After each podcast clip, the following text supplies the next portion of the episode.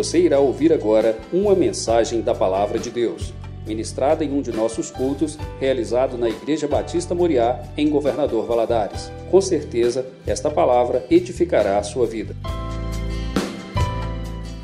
Abra aí, por favor, a sua Bíblia, no livro de Atos, capítulo 18.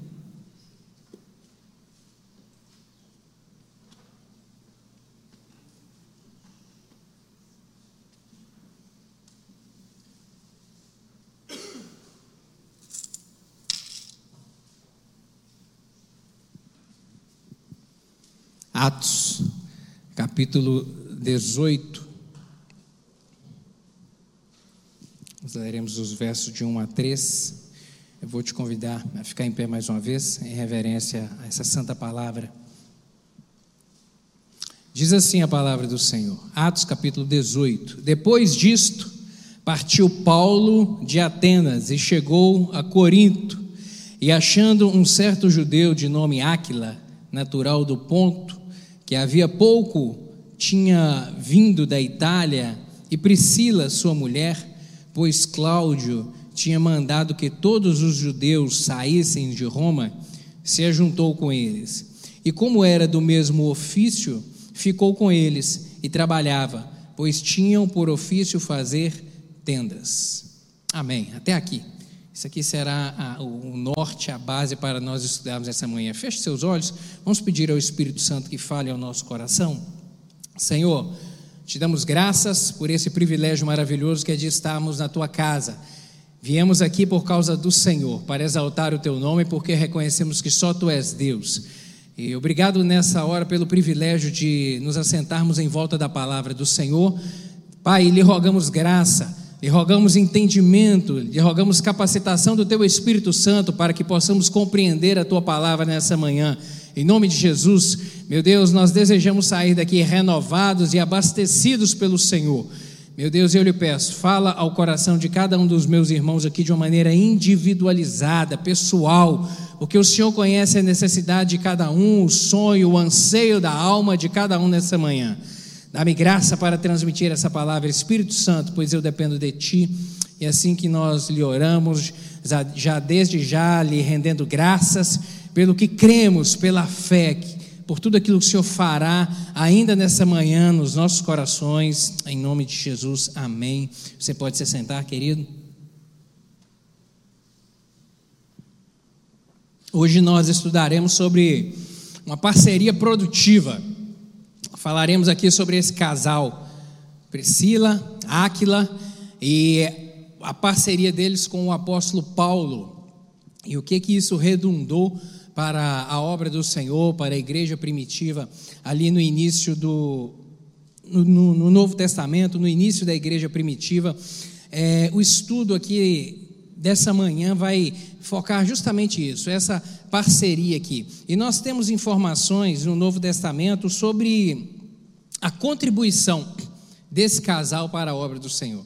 Contribuíram de uma maneira muito intensa. Nós veremos aqui e extrairemos daqui lições para as nossas vidas, coisas práticas para a gente colocar no nosso dia a dia, na nossa rotina. Aqui, quando voltamos os olhos a relatos e registros aqui da obra feita por esse casal no livro de Atos e em outros. Quando voltamos os olhos aqui para o livro de Atos, que foi escrito por Lucas, ele cobre um período de mais ou menos 30 anos, esse livro, ele discorre a respeito desses eventos que surgiram, que aconteceram ali desde o surgimento até a expansão da igreja do Senhor nos tempos primórdios, ali em Jerusalém, Antioquia, Corinto, Éfeso e até Roma. Como que o evangelho cresceu e se alastrou pelo mundo antigo. Está registrado aqui no livro de Atos, relata aqui eventos assim extraordinários, milagres poderosos de Deus e também o testemunho de heróis da fé, homens que perseveraram, homens que serviram de inspiração e servem até hoje para nós, como o apóstolo Paulo, como Pedro, como Tiago, sabe, como Estevão. Então o livro de Atos ele é uma leitura deliciosa. Se você ainda não leu ele por completo, eu te desafio a você ler. E quando nós olhamos para o ministério da igreja do Senhor que surge aqui, nós vemos que ele aconteceu, ele se desenvolveu e ele se mantém é pelo poder do Espírito Santo. É o agir do Espírito Santo é que sustenta essa obra, nós não temos dúvida disso. Foi o Espírito Santo que trabalhou na vida de homens e mulheres comuns, gente comum, gente que não tinha nada de extraordinário neles, mas que o Espírito Santo capacitou para essa obra. Eram gente normal, comerciante, viajante, escravo, carcereiro, homens, mulheres, sabe, gentil, judeu, gente pobre, gente rica, e que pela simples decisão de caminhar com o Senhor e de se envolver na sua obra, com coração, com amor, com paixão, com dedicação, foram usados pelo Espírito Santo para poder alavancar o reino do Senhor nessa terra. Isso vem confirmar a palavra do apóstolo Paulo, que está registrada lá em 2 Coríntios capítulo 4, verso 7, quando ele vai dizer que temos, porém, este tesouro em vasos de barro, para que a excelência do poder seja de Deus. Os vasos são de barros, sabe, são simples, são frágeis, e o que importa não é quem está fazendo, não, o que importa é o que está sendo feito, é a obra. Então o Espírito Santo é que capacitou esses homens, e a honra e a glória é do Senhor.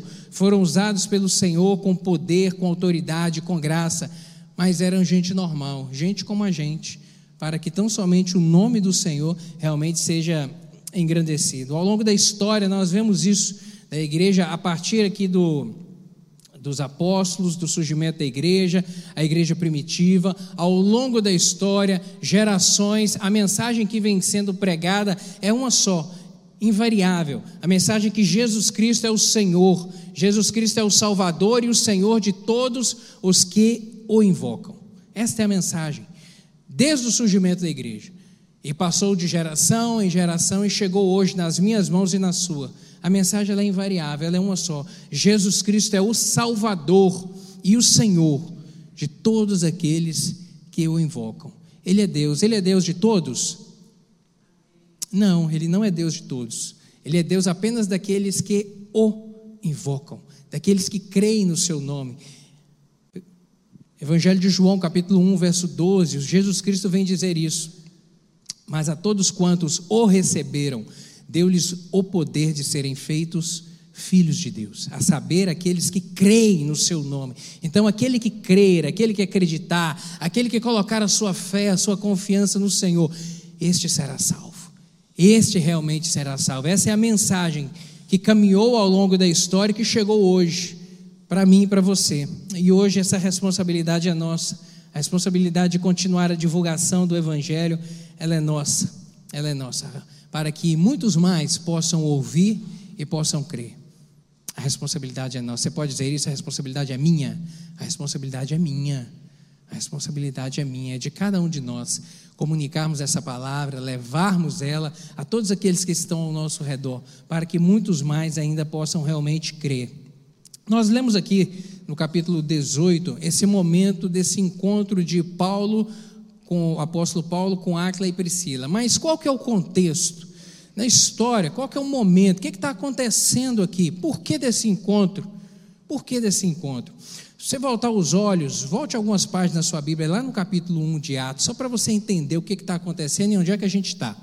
O capítulo 1 de Atos, ele começa com Jesus Cristo sendo o assunto aos céus, com Jesus Cristo subindo nas nuvens e ele deixando uma ordem para os seus discípulos: olha, vocês vão permanecer em Jerusalém até que do alto sejais revestidos de poder. Vão permanecer aqui clamando. Jesus Cristo havia já morrido, ressuscitado, e permaneceu por 40 dias caminhando aqui, e aí nesse momento no capítulo 1 ele é assunto aos céus, e quando ele sobe ele fala: vocês permanecerão orando. Esse grupo que estava ali de cristãos, de discípulos, somavam mais ou menos 120 pessoas, e eles permaneceram em Jerusalém orando, clamando ao Senhor, e 10 dias depois, aí vai acontecer o evento do capítulo 2, que é a descida do Espírito Santo, durante o tempo da festa de Pentecostes, que acontecia 50 dias depois da Páscoa.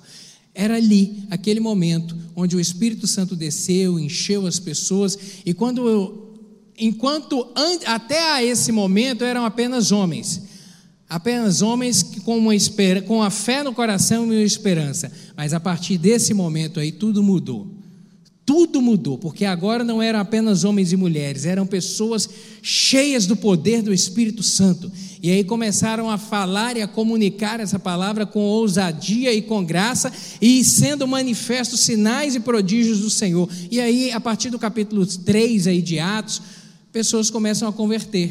Apóstolo Pedro faz uma pregação, 3.000 almas se convertem, no capítulo 4 ele faz outra pregação, na semana seguinte 5.000 almas se convertem. Em uma semana a igreja que era 120 pessoas passou para 8.000 pessoas.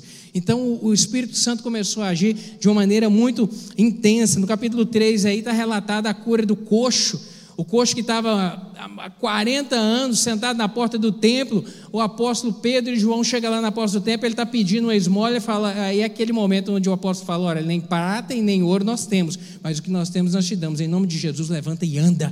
O coxo levantou e saiu andando, pelo poder do Espírito Santo, operando milagres. Então começou ali esse ajuntamento da igreja, todos unidos, a pregação, muitos sendo salvos, e o evangelho crescendo. Capítulo 6, são instituídos os apóstolos, os diáconos, no capítulo 6, para ajudar na organização ali da igreja. No capítulo 6 e 7, vai falar a respeito do diácono Estevão, que foi usado com poder e graça, operando milagres, o Espírito Santo operando cura, coisas extraordinárias através da vida dele. Mas isso começou a criar um ciúme muito grande dos judaizantes, compostos ali pelo Sinédrio, e eles levantam duas falsas testemunhas para tentar calar. É a oposição se levantando, ali era o início da grande oposição que se levantaria contra a igreja do Senhor. Essas duas falsas testemunhas vêm acusá-lo de que ele estava pregando contra Moisés e contra o templo. Em razão disso, ele é condenado. E aí no capítulo 6 e 7 é todo o discurso dele, onde ele vem fazendo a sua defesa e falando, rememorando os ensinos desde o Antigo Testamento até os ensinos de Jesus, apontando que Jesus era o Messias prometido. E aí no final do capítulo 7 ele é assassinado, ele é apedrejado. E ali o texto diz que as vestes daqueles que apedrejaram a ele foram colocadas aos pés de um certo homem chamado Saulo, o apóstolo Paulo, antes de converter. Aí no capítulo 8 começa uma grande perseguição que se levanta contra a igreja do Senhor, uma perseguição imensa. Saulo promovendo ali perseguição, muitos cristãos sendo presos, sendo condenados. E aí a igreja que estava centralizada, lembra as conversões que aconteceram, que estava todo mundo em Jerusalém, eles começam a fugir com medo e saem, e por onde eles vão levando essa mensagem. Essa era a estratégia do Senhor. A estratégia do Senhor era essa, não era para ficarem em Jerusalém guardando somente para si essa mensagem, era para chegar até os confins da terra. E essa mensagem foi sendo levada, e aí nós vemos isso aí a partir do capítulo 8, essa grande perseguição. O capítulo 9 vai falar a respeito da conversão de Saulo, no caminho de Damasco ali, onde o próprio Jesus se encontra com ele e vem trazer essa mensagem. E isso é muito interessante a gente observar, quando Jesus Cristo vem dizer para ele, o que é que Jesus Cristo disse? Saulo, Saulo, por que persegues a igreja do Senhor? Não, porque me persegues. Saulo estava perseguindo Jesus ou estava perseguindo a igreja? Saulo estava perseguindo era a igreja, mas Jesus vem apresentar aqui que ele é que é o Senhor da igreja. Jesus é que instituiu a igreja, essa obra é de Jesus Cristo, e todos aqueles que tentam se levantar contra ela, fazer oposição a ela, estão fazendo oposição ao próprio Senhor Jesus Cristo. Por isso que o Senhor vem apresentar-se a Saulo e fala: Saulo, por que você me persegue? E naquele momento a vida dele é transformada por esse encontro com o Senhor Jesus Cristo. Ele é salvo, ele permanece um tempo ali em Damasco, depois ele sai, ele vai lá para a região da Arábia, onde ele permanece lá durante 3 anos. 3 anos lá num deserto na Arábia. Isso está registrado em Gálatas capítulo 1, versos 17 e 18, depois ele volta da Arábia para a região da Judéia, e aí quando ele volta, ele ainda volta com aquela má fama, aquela pecha de perseguidor, e muitos os irmãos da igreja ainda com dúvidas em relação a conversão dele, e aí coube a Barnabé abraçá-lo, apresentá-lo à igreja, trazê-lo até Jerusalém e apresentá-lo aos apóstolos. E ali ele permaneceu durante 15 dias na companhia de Pedro e Tiago. E depois desse tempo ali, ele sai com Barnabé de Jerusalém, e eles vão até Antioquia, na Síria. Aí já está no capítulo, já está logo na sequência aí. Eles vão até Antioquia, na Síria, e lá eles fundam uma igreja, e é uma igreja que se tornou muito importante ali na antiguidade. Muito importante aquela igreja, muito forte, se consolidou. E aí, a partir do capítulo 13, é onde está registrado o início da primeira viagem missionária. Paulo e Barnabé, impelidos pelo Espírito Santo e apoiados por essa igreja, saem para poder pregar o evangelho ali na região da Ásia.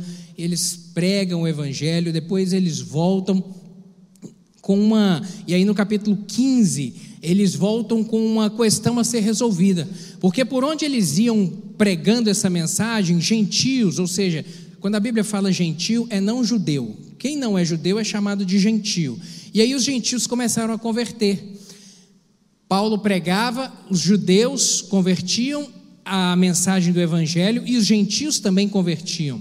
Só que culturalmente, judeu e gentio, eles não podiam relacionar com proximidade, por conta lá da lei e questões culturais que foram se desenvolvendo, por conta da separação, da circuncisão que o judeu tinha e o gentio não tinha. Começou a haver essa rixa entre os irmãos, os judeus falando: olha, gentios, para vocês participarem com a gente, vocês vão ter que circuncidar. E aí levantou-se essa questão teológica: precisa do gentio circuncidar para poder ser aceito na igreja? E começou esse debate. Paulo então e Barnabé trazem essa questão cá para Jerusalém, para que os apóstolos e os anciões da igreja decidissem a respeito disso. E ali naquele momento ocorre aquela grande assembleia ali, e é decidido que não é necessário a circuncisão para a salvação. Jesus Cristo é suficiente para a salvação do homem, e mais nada, não precisa fazer mais nada, basta apenas crer. E essa questão é decidida aí no capítulo 15. No capítulo 16, Paulo agora sai para uma segunda viagem missionária e leva consigo Silas. E aí chegamos no capítulo 18, que é justamente esse momento aqui, onde o apóstolo sai para uma segunda viagem missionária, e ele desce até Corinto, e vem encontrar aqui com Áquila e com Priscila. É esse o contexto, é esse o momento. Mas me permita aqui, só para a gente fechar o raciocínio e você ter uma visão completa do livro de Atos. No capítulo 19, Paulo encerra a segunda viagem missionária. No capítulo 19 ele começa uma terceira viagem missionária. Aí ele viaja mais inúmeras outras cidades na Ásia, e essa terceira viagem missionária acaba com ele retornando a Jerusalém. E aí quando ele volta a Jerusalém, ele é acusado pelos judeus, os judaizantes, membros do Sinédrio ali, a respeito justamente que estaria pregando, mais uma acusação falsa, pregando contra os princípios, pregando contra a lei. E naquele momento ali ele é preso, e eles tramam matá-lo, só que os guardas que estavam sob o cuidado dele tomam conhecimento disso e tiram ele de Jerusalém e levam até Cesareia. Cesareia era uma cidade portuária, que havia lá um quartel-general do destacamento do exército romano, ou seja, lá tinha um quartel-general, e eles levam ele para esse quartel-general, e lá ele permanece preso durante 2 anos, aguardando julgamento. E quando ele vai ser julgado ali por Félix, ele utiliza da sua prerrogativa. Paulo tinha foro especial, tinha foro especial, e aí por ele ser um cidadão romano, ele fala: olha, ele percebeu que ali ele não teria um julgamento justo, ele fala: olha, eu quero ser julgado por César.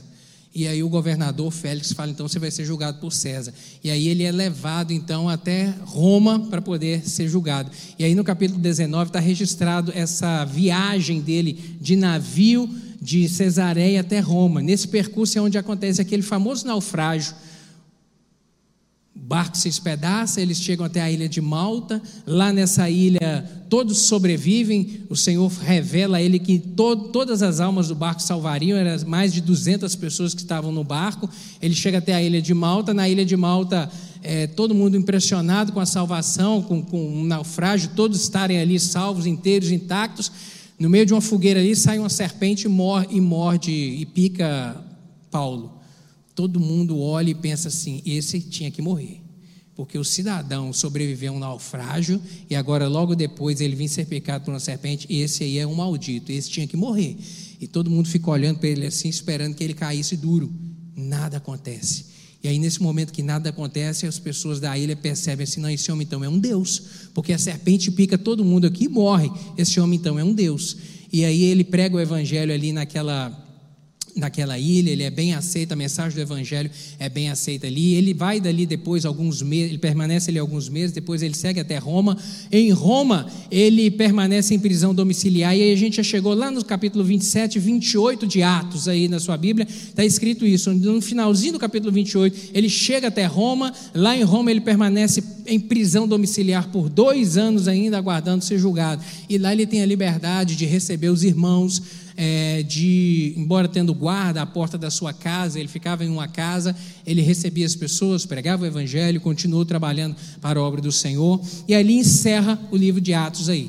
Mas a história diz que posteriormente Paulo foi julgado, foi absolvido, foi liberto, ele saiu a realizar uma pequena viagem ali, visitando igrejas ali na Europa, na Ásia, mas logo em seguida ele voltou a ser preso, porque Nero, aquele imperador insano que tacou fogo em Roma e acusou os cristãos de terem ateado fogo em Roma, promove uma grande perseguição aos cristãos. E aí Paulo, que não estava em Roma, é preso, é trazido até Roma, e ali ele é julgado, ele é condenado, e ali ele é decapitado. E ali encerra a vida do apóstolo, naquele momento ali. Mas volta a fita um pouquinho antes aí, vamos lá para o capítulo 18 do livro de Atos, para a gente ver aqui algumas coisas bem específicas sobre Áquila e sobre Priscila. O texto aqui nos aponta que Áquila era um judeu cristão. Não se sabe onde ele tenha convertido, talvez seja lá na sua terra natal, na cidade chamada Ponto, ou em Roma, onde ele morou por algum tempo. Mas o certo é que ele e a sua esposa moravam em Roma, mas tiveram que sair. Foram expulsos de Roma porque o imperador Cláudio determinou que todos os judeus saíssem de Roma. E eles saem então de Roma e descem até a cidade de Corinto, onde ali eles se alojam. A gente já aprende aqui uma lição já desde o início com esse casal, querido, que Deus cria ou permite situações que parecem negativas, mas que na verdade têm um fim proveitoso para cumprir a sua vontade. A gente não conhece o amanhã. Às vezes a gente não entende por que algumas coisas acontecem na vida da gente, por que Deus permite que algumas adversidades ou dificuldades ou situações levante contra nós. A gente não entende isso, mas muitas vezes é para cumprir um propósito do Senhor na nossa vida, que a gente só vai entender lá na frente. Eles aqui, Áquila e Priscila, eram crentes, gente que temia a Deus, mas que estavam sujeitos às circunstâncias da vida também, e Deus permitiu isso aqui, porque esse encontro desse casal com o apóstolo promoveu um grande crescimento para a obra do Senhor, e nós veremos aqui. Então, querido, não reclame quando as portas se fecharem, não murmure quando as portas fecharem. Às vezes é Deus que está fechando. Às vezes é Deus que está fechando por algum propósito, que Ele não vai te falar agora, e Ele não tem que nos dar satisfação e explicação, porque Ele é Deus, algumas coisas Ele revela, outras a gente não vai compreender, a gente só vai compreender tempos depois, às vezes muitos anos lá na frente é que a gente vai compreender, e aí a gente vai dar graças a Deus, a gente vai falar, Deus, obrigado porque o Senhor não me deixou entrar naquele negócio, obrigado porque o Senhor fechou aquela porta lá atrás, e o Senhor me levou para uma outra direção. É Deus. Então não murmure quando realmente as circunstâncias mudarem, as portas se fecharem. Todo menino judeu, ele aprendia um ofício, geralmente era um ofício do seu pai, para que ele pudesse se manter e crescer. E aqui nós vemos que tanto Áquila quanto o apóstolo Paulo, eles foram treinados na construção, ou na confecção, ou na elaboração de tendas. Foram treinados nisso, sabiam cortar, sabiam costurar aí os tecidos de lã de cabra e de couro que eram usados para a construção de tendas.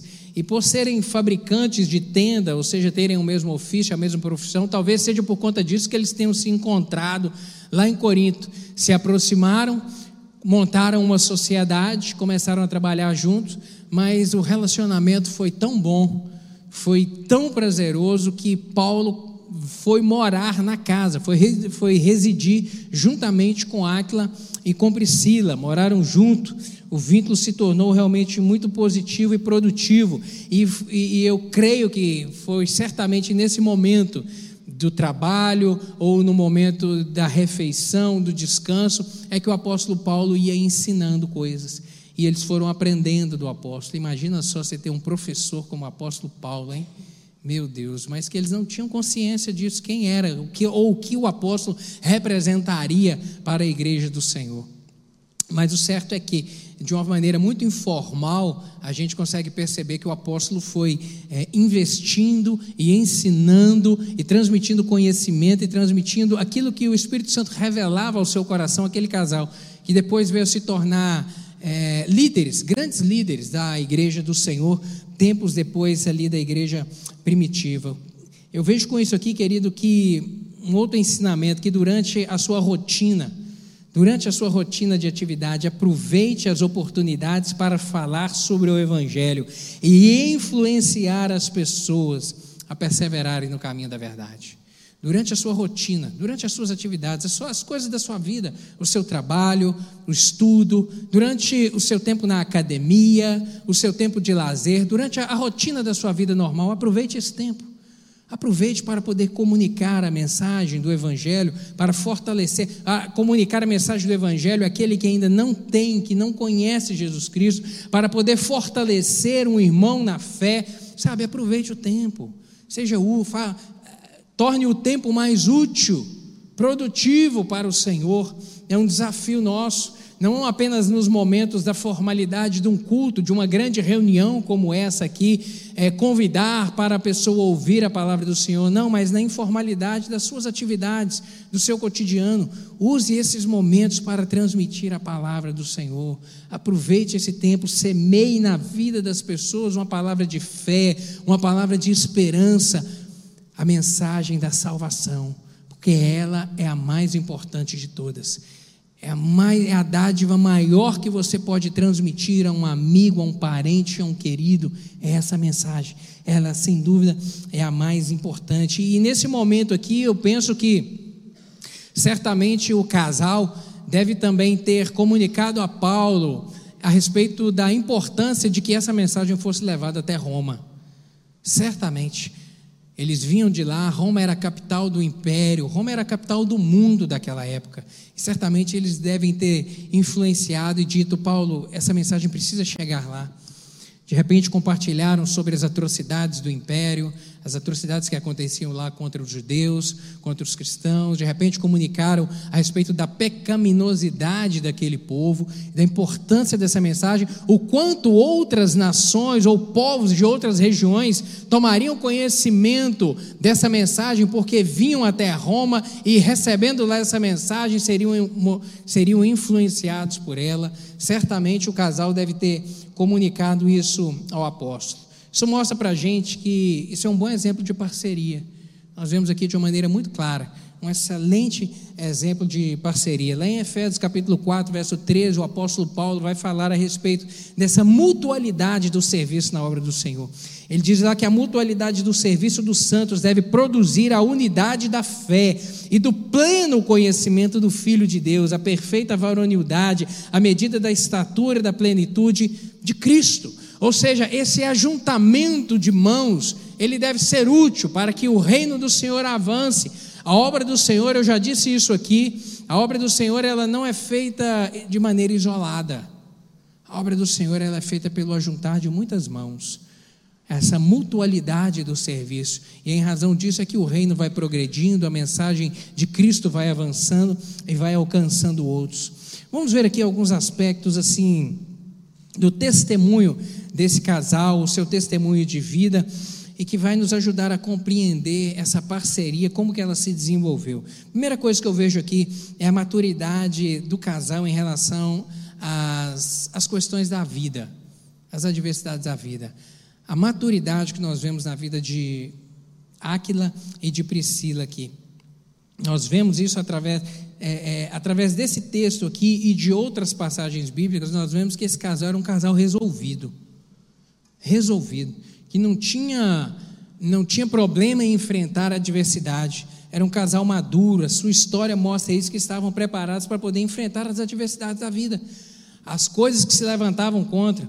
Eles saíram de Roma por causa da perseguição, vieram até Corinto, permaneceram ali em Corinto, se instalaram ali. Depois, nós veremos aqui um pouco mais na frente, eles saem de Corinto e vão até Éfeso acompanhando o apóstolo Paulo. Está lembrado que o apóstolo está numa viagem missionária aqui no capítulo 18, portanto ele chega a Corinto, permanece um tempo ali, depois ele segue viagem, e nisso que ele segue viagem, Áquila e Priscila vão com ele, seguem ele até a cidade de Éfeso. Lá eles se instalam, lá eles se tornam ali líderes da igreja. A igreja começa a funcionar dentro da sua casa surge a igreja ali, e eles permanecem ali. E depois eles mudam, eles voltam lá para Roma, quando o imperador Cláudio morre, e eles têm conhecimento de que lá os judeus podem voltar para lá. Eles voltam lá para Roma. Lá em Roma a igreja começa na casa deles novamente. Então eles são assim, gente que a gente percebe que a gente é resolvido na vida, que vê a maré surgindo, mas que não tem medo, que se ajusta, sabe? Que não é gente que, quando a oposição surge, não fica parado no tempo.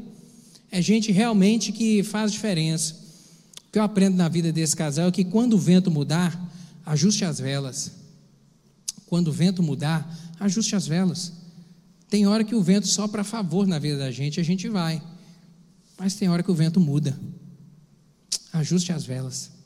Eu aprendi sobre isso um dia que eu estava na praia e vendo umas pessoas andarem de kitesurf. Kitesurf é aquele negócio onde o cidadão fica numa prancha, preso numa vela, e vai andando sobre a água. E eu fiquei impressionado com aquilo, porque o vento sopra de uma direção só, e o cidadão movia por todas as direções. E aí eu percebia que ele mudava a vela e ele seguia por uma direção. Quando ele queria seguir para o outro lado, ele mudava a vela e ele ia para onde ele queria. Eu aprendi isso. Quando o vento mudar, ajuste as velas da sua vida. Tem hora que o vento vai soprar contra.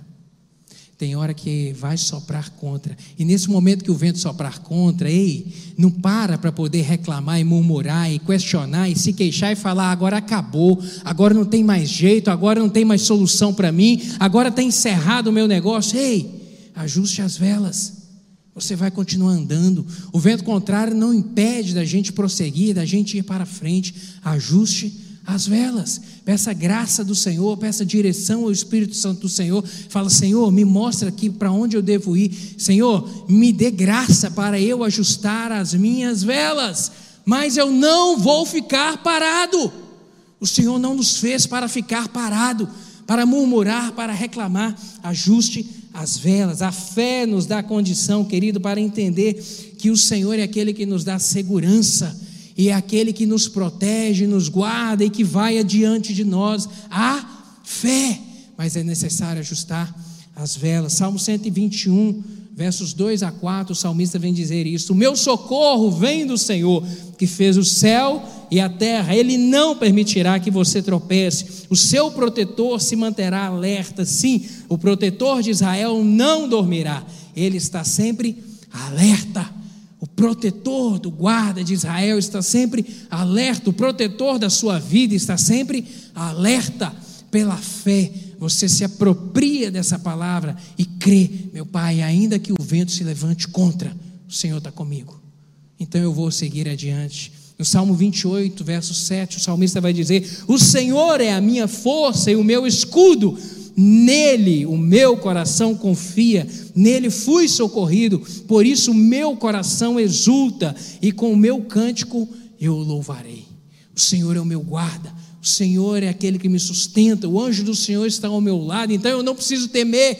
Quando o vento soprar contrário, eu não preciso temer, porque o Senhor está comigo. O Senhor está comigo no dia da paz, no dia da bonança, no dia que está tudo bem, mas o Senhor está comigo no dia da adversidade, no dia do choro, no dia da angústia, no dia da dor. Mas ajuste as velas. e siga para frente, em nome de Jesus. O tempo presente, esse tempo de hoje, exige que nós sejamos assim, querido, pessoas que não tenham nada mais a perder por terem achado aquele que é o todo precioso e aquele que manifesta o seu poder nos momentos de catástrofe. A Bíblia nos ensina isso, que a gente deve colocar a nossa confiança, a nossa esperança, a nossa fé no Deus, e nesse tempo mais do que nunca, esse tempo nosso de hoje, colocar essa confiança, saber que o Deus é o Deus que age até mesmo no meio das catástrofes. Quando dá tudo errado, quando parece que está tudo ruim, Ele ainda continua sendo Deus, amém? Continua sendo Deus. Nós aprendemos isso quando estudamos o livro de Jó, vemos o exemplo ali desse patriarca. Jó no capítulo 19, verso 25 a 27, ele vem dizer isso, no momento de grande tormenta, no momento que a sua vida estava um caos, perdeu todos os filhos, era o homem mais, a Bíblia diz no capítulo 1 que ele era o homem mais rico do Oriente, não existia ninguém mais rico do que ele, e aí de uma maneira instantânea, ele perde todos os filhos, morre todos. Imagina, sem enterrar um filho já é uma dor imensa, imagina todos de uma vez só. E ele fica pobre instantaneamente, da noite para o dia, e no meio desse caos, e para piorar ainda a situação, uma chaga maligna, e é maligna porque vinha do diabo, começa a corroer a sua pele, uma doença incurável, um estado de desgraça completa era a vida de Jó naquele momento. E aí a palavra do Senhor vai nos dizer, lá no capítulo 19, verso 25, onde ele vem fazer essa declaração, onde ele vem falar, olha, eu sei que o meu Redentor vive, eu sei que o meu Redentor vive, e que no fim se levantará sobre a terra, e depois que o meu corpo estiver destruído e sem carne, eu ainda verei Deus, eu o verei com os meus próprios olhos, eu mesmo, e não outro, como anseia no meu peito o coração. Ele vem dizer, olha, Deus é Deus, acima de tudo, Deus é Deus, e eu ainda verei Ele pessoalmente, ainda que o meu corpo esteja em chagas, ainda que ele venha a ser consumido, não, mas ele ainda não vai morrer, eu verei a Deus, eu verei o livramento, eu verei o socorro, eu verei o agir, eu verei o milagre, eu verei a Deus. Isso é fé, isso é confiança no dia do vento contrário, isso é fé e confiança que eu e você temos que ter nesse dia de hoje, nesse tempo de hoje, de tanta má notícia, de tanta coisa mudando tão de repente. Fé, querido, fé. Deixa eu compartilhar contigo aqui algumas verdades que nos ajudam a amadurecer, nos ajudam, sabe, que a gente extrai isso aqui da vida desse casal, Áquila e Priscila, nos ajudam a amadurecer. A primeira delas, o céu não é aqui. É uma verdade que você tem que saber, o céu não é aqui. Às vezes a gente quer viver na terra imaginando que o céu vai ser aqui, que a vida tem que ser toda perfeita, sabe, que tem que ser um conto de fadas, que o casamento tem que ser perfeito, que a vida profissional tem que ser perfeita, que a saúde tem que ser perfeita, que vai tudo caminhar perfeito. Não, querido, o céu não é aqui. Entenda isso para o seu coração ficar em paz, porque às vezes você fica com tanta expectativa e anseio de que tudo aqui dê certo na sua vida, e aí você às vezes acaba confundindo algumas promessas do Senhor, acreditando que isso vai ser tudo realidade aqui, no sentido que a vida vai ser um mar de rosas. Não, querido, o céu não é aqui, o céu é outro lugar, e às vezes a gente tem que lembrar isso para a gente mesmo. Ei, aqui não é o céu, não. O céu é para onde será o meu destino, para onde eu ainda irei. Ou seja, o que isso traz de consciência para mim, quando eu tenho isso comigo, que o céu não é aqui, que aqui então é local de adversidade, aqui é local de batalha, aqui é local de peleja, aqui é local de enfrentar inimigos, aqui é local de enfrentar problema. Então a gente tem que ter essa consciência para não termos expectativas frustradas, que aqui não é o céu, aqui não é local de perfeição. Uma outra verdade, apesar dos problemas e adversidades, a vida é uma dádiva de Deus, aproveite-a. Apesar então, já que aqui não é o céu, apesar desses problemas, apesar das adversidades, apesar dos ventos contrários, a vida é uma dádiva, a vida é um presente de Deus maravilhoso. Como é gostoso viver, né? Como é gostoso viver, experimentar coisas boas, amigos, igreja, uma boa viagem, uma boa comida. Como é gostoso viver, é uma bênção, é uma dádiva. Aproveite isso, aproveite seus filhos, aproveite seus pais, aproveite sua casa, aproveite as coisas que Deus tem te presenteado, aproveite. A vida realmente é uma dádiva de Deus. Agora, uma outra verdade: quando decidimos caminhar com Deus, nós temos a garantia do seu cuidado e proteção. É a fé. Quando nós decidimos caminhar com o Senhor, a gente tem a convicção no coração de que Ele está com a gente está seguro, a gente está bem acompanhado, a gente não precisa então ficar atemorizado em relação a notícias, em relação a más notícias. Tem gente que às vezes o telefone toca, fica ansioso. Não, descanse em paz, o Senhor é Deus. Se Ele é o seu Deus, fique em paz. Ele está cuidando, Ele está protegendo, Ele está guardando. Uma outra verdade que eu aprendo aqui: tem um olhar otimista, pois você tem Deus ao seu lado.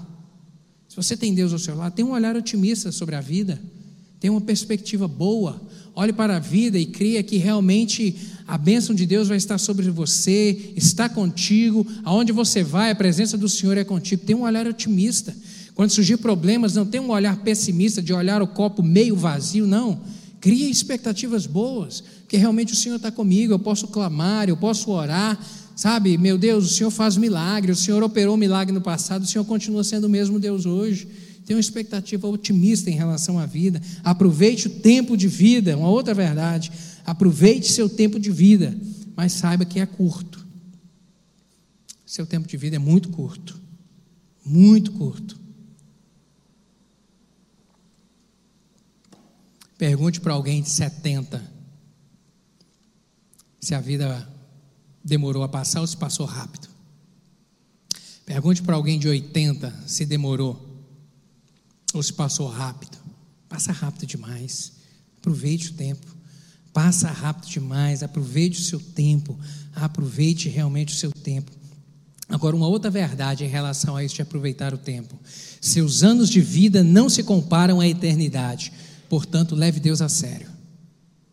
Seus anos de vida, quantos? 50? 80? Seus anos de vida não se comparam absolutamente nada em relação à eternidade. Portanto, leve Deus a sério. Leve Deus a sério. Leve Deus a sério. A vida passa rápido. Leve Deus a sério. Caminhe com Ele, sabe? Não titubeie. O Espírito Santo comunicou lá no início. Eu preparei essa aula ontem, mas no início da semana eu assisti um vídeo na internet onde um cidadão estava falando a respeito de aproveitar a vida, defendendo umas ideologias erradas, que esse negócio de ser crente e esperar para viver o melhor amanhã, isso está errado, tem que aproveitar é hoje, fazer tudo o que quiser hoje. E lá no início da semana o Espírito Santo estava ministrando no meu coração a respeito disso, a respeito de realmente levar Deus a sério no tempo de hoje, porque a vida é muito curta. A vida é muito curta, querido. Leve Deus a sério, sabe? Veja só, e aí eu pensando a respeito de salvação, a respeito de Deus, o Espírito Santo colocou uma analogia no meu coração. Pensa só isso a respeito de salvação. Você com 20 anos de idade, 20 anos no auge da sua força, no auge da sua saúde, no auge aí da nossa capacidade como ser humano, né? A juventude. Pensa você com 20 anos de idade, e aí Deus aparece para você e te faz uma proposta. Ele fala o seguinte: olha, vou te fazer uma proposta, eu vou te propor um desafio, um dia de jejum. Eu te proponho um desafio de você ficar 24 horas sem se alimentar, 24 horas, um dia sem você comer. E se você topar o desafio e vencer o desafio, a recompensa vai ser você viver até os 80 anos com saúde, sem ter nenhuma doença, bem financeiramente. Eu vou te prosperar, eu vou prosperar o seu trabalho, você vai casar, você vai ter filhos, você vai ter uma linda família, você vai ter um futuro extraordinário. Mas em contrapartida, o desafio é você ficar 24 horas sem comer, um dia. Você toparia o desafio? Em sã consciência?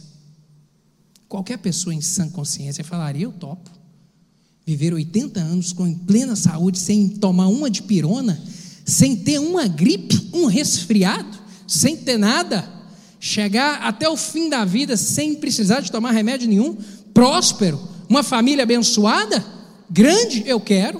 Qualquer um em sã consciência toparia esse desafio. Agora, pensa essa analogia em relação à salvação. O que são 80 anos em relação à eternidade? O que são 70, 50? Quanto tempo você vai viver? 30 anos, 50, 80? O que é isso em relação à eternidade? Se a gente comparasse só em relação ao milênio, porque a Bíblia diz que depois que a igreja subir, depois que a igreja subir, 7 anos de grande tribulação, e depois disso o diabo será preso, será lançado no inferno, e começará 1000 anos de Deus reinando nessa terra. Se fosse só pelo milênio, já valeria a pena. Se fosse só o milênio, já valeria a pena demais. Você se sacrificar durante 30, 40, 50 anos de ter compromisso, fidelidade na palavra do Senhor, para poder viver 1000 anos de paz e de bênção, já valeria demais. Agora você imagina a eternidade, que não tem fim, não acaba. A nossa mente nem consegue processar essa informação, não acaba. É muito byte, é muito dado, não acaba. Vale a pena? Quanto tempo você vai viver? Leve Deus a sério. Leve Deus a sério. Leve o compromisso com Deus a sério. E uma última verdade aqui: o melhor está por vir. O melhor está por vir. O céu ainda está por vir. Vale a pena caminhar com o Senhor, o céu ainda está por vir. Nesse mundo, portanto, querido, a gente entende que a gente vai enfrentar adversidade e aflição aqui. Jesus Cristo disse isso, mas ele vem dizer: olha, tem de bom ânimo, sabe, para você perseverar nessa caminhada com fé. Uma outra coisa que eu vejo aqui na vida desse casal é o seu comprometimento com o reino de Deus. Um comprometimento, um amor pelo reino de Deus. Áquila e Priscila testemunharam o seu compromisso aqui de diversas formas aqui em relação ao reino do Senhor. Primeira coisa, eles arriscaram a vida por causa do Evangelho. Abre sua Bíblia aí, Romanos capítulo 16, verso 3, diz assim, Romanos capítulo 16, verso 3, o apóstolo Paulo, ao encerrar essa carta aos Romanos, ele vai escrever: saudai Priscila e Áquila, meus cooperadores em Cristo Jesus, os quais pela minha vida arriscaram a sua própria cabeça, e isto lhes agradeço, não somente eu, mas também todas as igrejas dos gentios. Nós vemos aqui o compromisso desse casal. O apóstolo não relata o que foi o contexto aqui, ele apenas diz que esse casal assumiu a fidelidade e o compromisso com a obra de Deus de uma maneira tão intensa que eles se arriscaram pela obra do Senhor. A gente tem que lembrar que nesse momento aqui a igreja primitiva passava por perseguição. Ser crente aqui não era uma coisa assim chique, não era uma coisa do momento, não. Ser crente aqui realmente era desafiador, enfrentava-se perseguição dentro de casa, dos familiares, perseguição social, as portas de trabalho fechavam. Só era crente aqui quem realmente vestia a camisa e amava o Senhor. E mais ainda, aqueles que se envolviam nessa obra colocavam seu pescoço em perigo. E aqui nós vemos o apóstolo falar isso, que esse casal, amando com fé, perseveraram aqui no compromisso com a obra do Senhor. Certamente eles se arriscaram de alguma maneira. Uma outra coisa que a gente aprende aqui, que nós vemos na vida desse casal, é que eles abriram a porta da sua casa para a pregação do Evangelho. Eu já disse isso aqui, 1 Coríntios capítulo 16, abre lá por favor, 1 Coríntios capítulo 16, verso 19, o apóstolo vai dizer isso: as igrejas da Ásia vos saúdam, no Senhor muito vos saúdam Áquila e Priscila, e bem assim a igreja que está na casa deles. A igreja que está na casa deles, isso aqui é onde? Isso aqui é Corinto. Paulo escrevendo aos Coríntios, falando que a igreja está lá na casa dos irmãos que abriram as portas para a obra do Senhor. Romanos capítulo 16, abre lá por favor, versículos 3, nós já lemos o versículo 3 e 4, né, de Romanos 16, lá no versículo 5, quando você volta, lá está escrito: saudai igualmente a igreja que se reúne na casa deles. Ele vem no versículo 3, ele: saudai Áquila e Priscila, meus cooperadores em Cristo. Lá no verso 5, saudai igualmente a igreja que se reúne na casa deles. Ou seja, quando eles saem de Éfeso, eles se mudam lá para Roma. E lá eles abrem uma igreja, abrem as portas da sua casa para que os cristãos começassem a reunir ali, e ali formou-se uma igreja na casa deles. Gente com devoção, gente com amor, gente com compromisso na obra do Senhor. A igreja começava assim nos lares, né? Na antiguidade, e ainda no nosso tempo moderno, como a Igreja Batista Moriá, que começou na casa do pai do pastor Rimac, irmão Altair. Então, na casa deles, na varanda da casa deles, começou ali a congregação se reunir, as pessoas reuniram e foram crescendo, e glória a Deus, porque estamos aqui. Então, abriram as portas, vemos aqui o compromisso e a devoção desse casal de irmãos em relação à obra do Senhor. Uma outra coisa que nós vemos aqui, muito importante, que é necessário a gente comunicar. A gente precisa de famílias que coloquem a sua vida e os seus dons e recursos na obra do Senhor, em relação ao reino do Senhor. Como eu disse, eles eram fabricantes de tendas.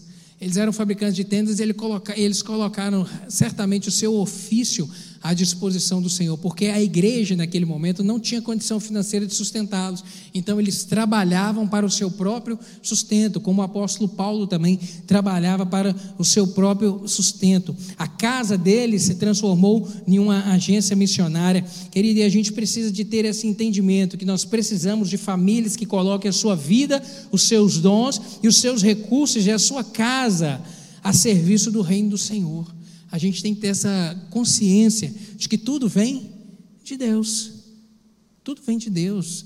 Daqui nós somos apenas o quê? Mordomos de tudo aquilo que Ele nos concede. Na verdade, tudo vem do alto, sabe? Tem essa consciência. O Senhor é dono de tudo, tudo. Nós somos donos de absolutamente nada, nada. E aí eu te faço esse questionamento: você tem tido essa disposição de utilizar os seus bens? Utilizar os seus bens para que o nome do Senhor seja engrandecido? Você tem tido esse desprendimento de utilizar os seus bens, sua casa, seu carro, seu conhecimento, sua profissão, para que o nome do Senhor seja engrandecido? Pense nisso, coloque à disposição do Senhor, coloque as suas coisas, utilize o máximo dos seus recursos em prol do reino do Senhor, para que a obra do Senhor avance, para que o nome dele seja glorificado através da sua vida. Outra coisa que nós aprendemos aqui é que esse casal se dedicou, o amor pela obra do Senhor e pelo reino do Senhor foi tão intenso que eles decidiram aqui embarcar com o apóstolo Paulo na viagem missionária. Eles deixaram aqui o conforto da sua casa, a segurança do seu lar, enquanto eles já estavam alojados, instalados ali na cidade de Corinto, para poder seguir com o apóstolo. Abre lá, volta a sua Bíblia lá no capítulo 18 de Atos, versos 18 e 19.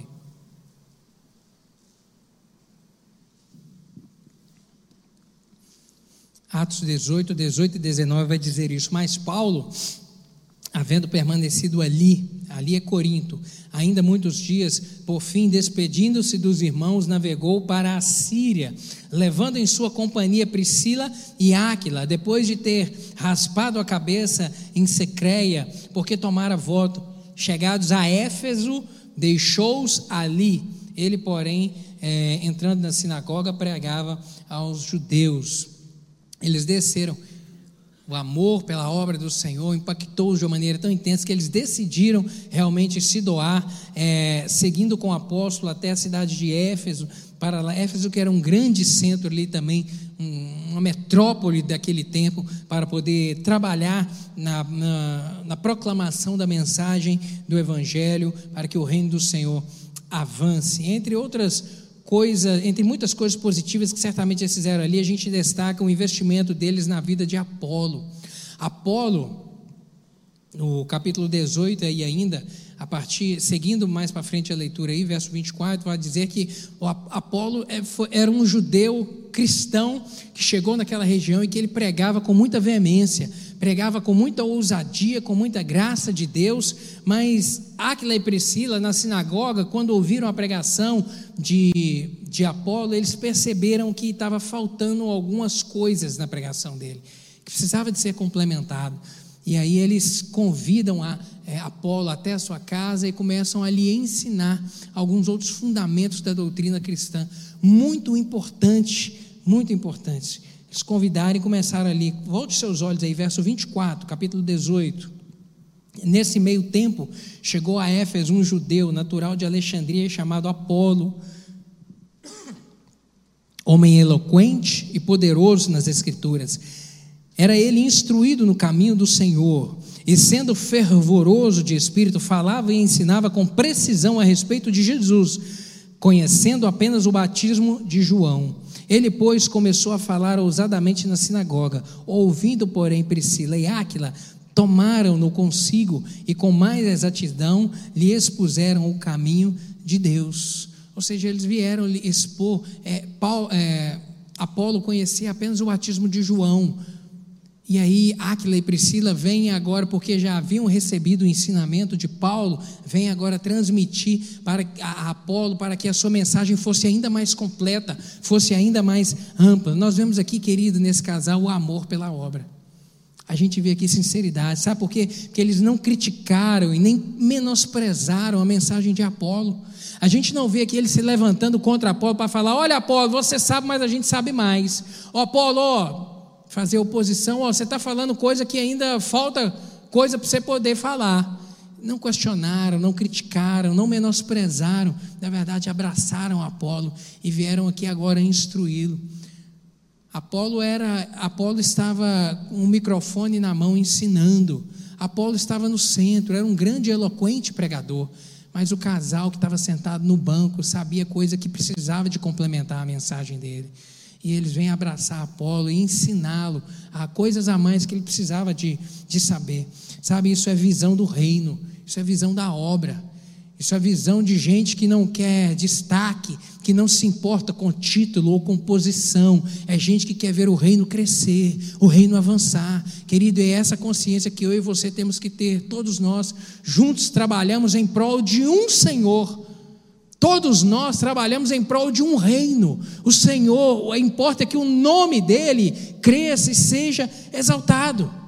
Lá em Filipenses capítulo 2, verso 3, o apóstolo vai dizer isso: nada façais por partidarismo ou vanglória, mas por humildade, considerando cada um o outro superior a si mesmo. Considerando o outro superior a si mesmo, ou seja, com amor, com dedicação. Para a gente caminhar para o final aqui, eu vejo também na vida desse casal aqui a visão de servir a Deus fazendo tendas. Eles trabalhavam nesse ofício, tinham esse ofício como o seu sustento, mas eles entendiam o valor da obra de Deus e lhe dedicaram o seu esforço aqui no amor pelo Evangelho. E hoje a gente precisa realmente de crente, querido, que tem essa mesma disposição de contribuir com o seu trabalho para o reino do Senhor, contribuir com o seu trabalho. E aqui eu vejo alguns princípios bem úteis aqui em relação a trabalho e igreja. O primeiro deles: eleja prioridades, o amor e compromisso com Deus em primeiro lugar, em relação ao seu trabalho. É importante? Trabalhar é importante demais. Trabalho é a bênção de Deus? A gente ora e Deus abre porta? Abre, mas o trabalho não pode vir em primeiro lugar. Eleja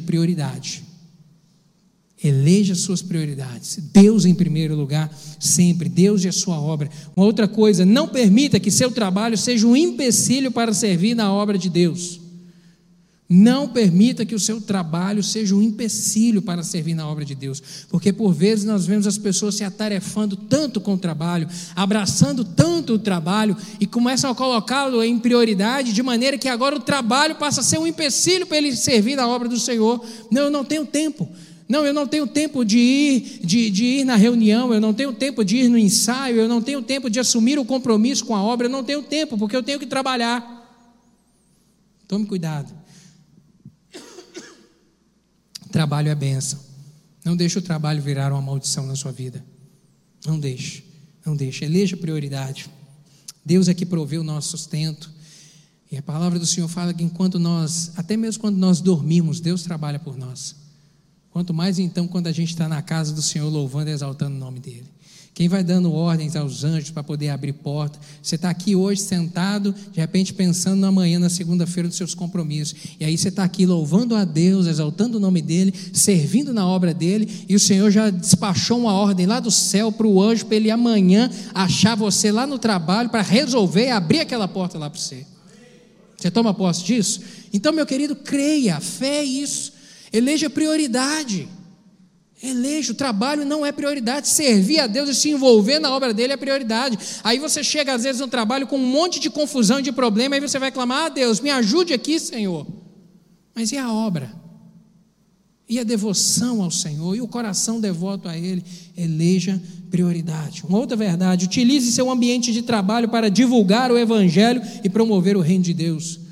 Use o seu ambiente de trabalho, que lá seja uma porta de Deus, que lá seja uma igreja, uma porta da palavra a ser ministrada. Use o seu trabalho para que os seus clientes, os seus fornecedores, seus colegas de trabalho, seu chefe, sabe, seus colaboradores, use o seu local de trabalho para comunicar. Lembra que eu falei lá no início, de maneira informal? Comunique a mensagem do Evangelho, as pessoas precisam de ouvir de Jesus. Use o seu local de trabalho, que você seja boca de Deus para levar uma palavra de esperança àquele que entra angustiado no seu escritório. Utilize a sua fé e o que você conhece de Deus para levar uma mensagem de esperança àquele que entra no seu consultório desesperado, angustiado. Seja você boca de Deus onde estiver, em nome de Jesus. Uma outra coisa: invista seu recurso financeiro na obra do Senhor. Nós vemos aqui esse casal investindo recurso financeiro para o sustento da obra do Senhor, o sustento seu e o sustento da igreja que funcionava dentro da sua casa. Amém? Quanta coisa a gente aprende na vida desse casal. Eu gostaria de orar contigo. Vamos ficar de pé?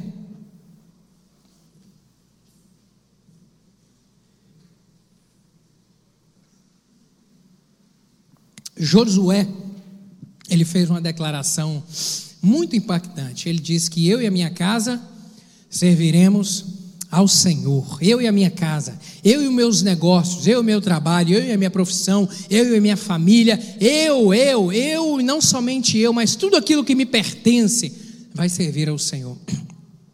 Não há dúvida, querido, que a igreja de hoje precisa de crente como Áquila e Priscila. Gente com coração como Áquila e Priscila, sabe? Gente que estuda a Bíblia com profundidade, gente que tem uma vida frequente de oração, gente que se dedica em santificação para que a obra do Senhor avance, gente que esteja disposta realmente a entregar, se entregar de maneira completa no reino do Senhor. Em nome de Jesus, Deus coloca essa disposição do seu coração hoje. Essa é a minha oração. O meu desejo hoje é que o Senhor coloque essa disposição no seu coração hoje, de você ter esse mesmo desejo de se envolver na obra, esse mesmo desejo de honrar ao Senhor com aquilo que Ele tem te dado, para que o nome do Senhor avance através da sua vida. Quero orar com você. Feche os olhos. Se o Espírito Santo falou contigo, se essa palavra é para você, coloque a mão no seu coração. Eu quero orar contigo. Se você percebe que está estreito demais, você tem que se envolver ainda mais, você tem que eleger prioridades certas, está faltando eleger algumas prioridades na sua vida, colocar o Senhor em primeiro lugar, as coisas do Senhor, o compromisso com o Senhor em primeiro lugar. Coloque a mão no seu coração, eu quero orar contigo. Pai, te dou graças, porque o Senhor é Deus de milagre, bendito seja o santo nome do Senhor. Meu Deus, obrigado, porque nessa manhã nós aprendemos através da vida desse casal que vale a pena caminhar com o Senhor, vale a pena, meu Deus, assumir o compromisso com o Senhor, sermos úteis na obra do Senhor, meu Deus, porque o céu não é aqui, o céu é para onde nós ainda iremos, meu Deus, e nessa caminhada aqui a gente vai amando, vai servindo ao Senhor, meu Deus, vamos elegendo as nossas prioridades de acordo com os princípios do Senhor, meu Deus, é isso que o Senhor requer de nós, deseja de nós, quer ver na nossa vida, meu Deus, um alinhamento com a palavra do Senhor, não negociarmos os nossos princípios, elegemos sempre o Senhor como prioridade nas nossas vidas. Espírito Santo, eu lhe peço, completa essa palavra aqui no coração de cada um dos meus irmãos, com sinais e com prodígios do Senhor, e que o nome do Senhor seja exaltado, meu Deus, de uma maneira maravilhosa nas nossas vidas, pois te amamos hoje e sempre, em nome de Jesus, amém. Deus te abençoe. Toma posse dessa palavra, querido.